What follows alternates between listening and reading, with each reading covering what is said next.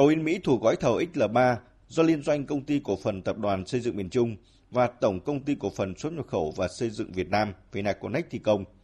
Với chiều dài gần 1 km, đây được xem là cây cầu vượt hồ dài nhất trên tuyến cao tốc Bắc Nam ở thời điểm hiện tại.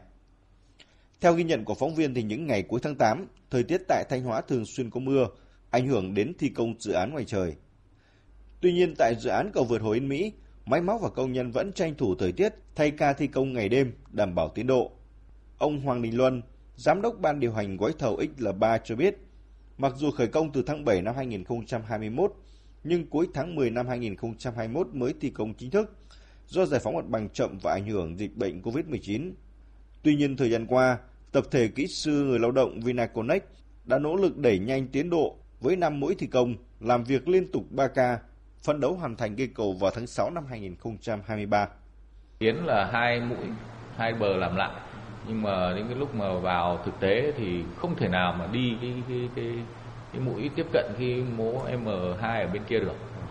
Thi công một mũi thì bạn lại tăng mũi lên, tăng máy, tăng thiết bị lên để thi công đồng loạt có một cái đặc thù nó là qua hồ mười mấy cái hệ phao nổi ở trong đấy là không chở nơi khác đến được vì nó to nó công cành toàn bộ là phải hàn gia công đóng tại công trường xong rồi mới hạ thủy xuống để làm Đến thời điểm này thi công cầu chính đã đạt gần 50% khối lượng công việc. Theo thiết kế thì Hồ Yên Mỹ có 24 trụ, 2 mố và 25 nhịp, mỗi nhịp dài 40 mét. Do địa hình phức tạp, không thể thi công hai đầu, nên nhà thầu Vinaconex đã thực hiện phương án thi công ngay trên mặt hồ bằng các bệ phao nổi.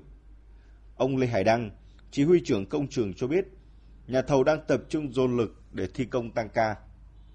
Đây là mình đang thi công được à, hai bệ trụ cứng rồi, còn đang chuẩn bị thi công với trụ 15, 19, 23 mình còn mấy trụ đấy là trụ cứng, nó sẽ chạy lũ. Đấy, lúc đấy là lũ nước lũ nước cao lên nó lên đến bằng mặt ở đây. Mà nó kéo dài cả mấy tháng là lúc đấy là mình sẽ rất là khó khăn trong công tác thi công đấy. À, mình phải đẩy đang phải đẩy nhanh cái tiến độ thi công những cái trụ cứng kia. Đang tính là đang cho đóng cầu tạm sang thẳng bên kia để đẩy nhanh cái công tác mà thi công những cái cụ trụ cứng. Để hết cọc lên với cả lên đến hết bệ hết rằng lên còn cái thân thi công sau Khác với việc thi công cầu vượt Hồ Yên Mỹ, cũng tại dự án cao tốc Bắc Nam đoạn quốc lộ 45 Nghi Sơn, thời gian qua tiến độ thi công chậm lại, nhiều đoạn dừng thi công kéo dài chậm tiến độ. Nguyên nhân chậm tiến độ chủ yếu là do thời tiết không thuận lợi, biến động giá cả vật liệu xây dựng, cước vận tải tăng cao. Một số nhà thầu chưa chủ động phương tiện vận chuyển vật liệu phụ thuộc vào doanh nghiệp vận tải địa phương. Ông Trần Việt Hưng, Ban điều hành công ty cổ phần 471, đơn vị liên doanh thi công gói thầu XL2 cho biết.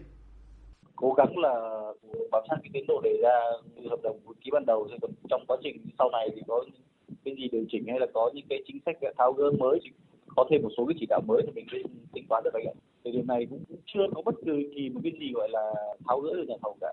Một, tất cả đều là đang trên diễn đàn. Nhưng mà vì tiến độ chung mà vì cái yêu cầu chỉ đạo của bộ của ban thì nhà thầu phải chấp nhận tiếp tục khai. Dự án thành phần đầu tư xây dựng tuyến quốc lộ 45 Nghi Sơn thuộc dự án xây dựng một số đoạn đường bộ cao tốc Bắc Nam phía đông giai đoạn 2017-2021 có tổng chiều dài là 43,28 km qua địa phận tỉnh Thanh Hóa.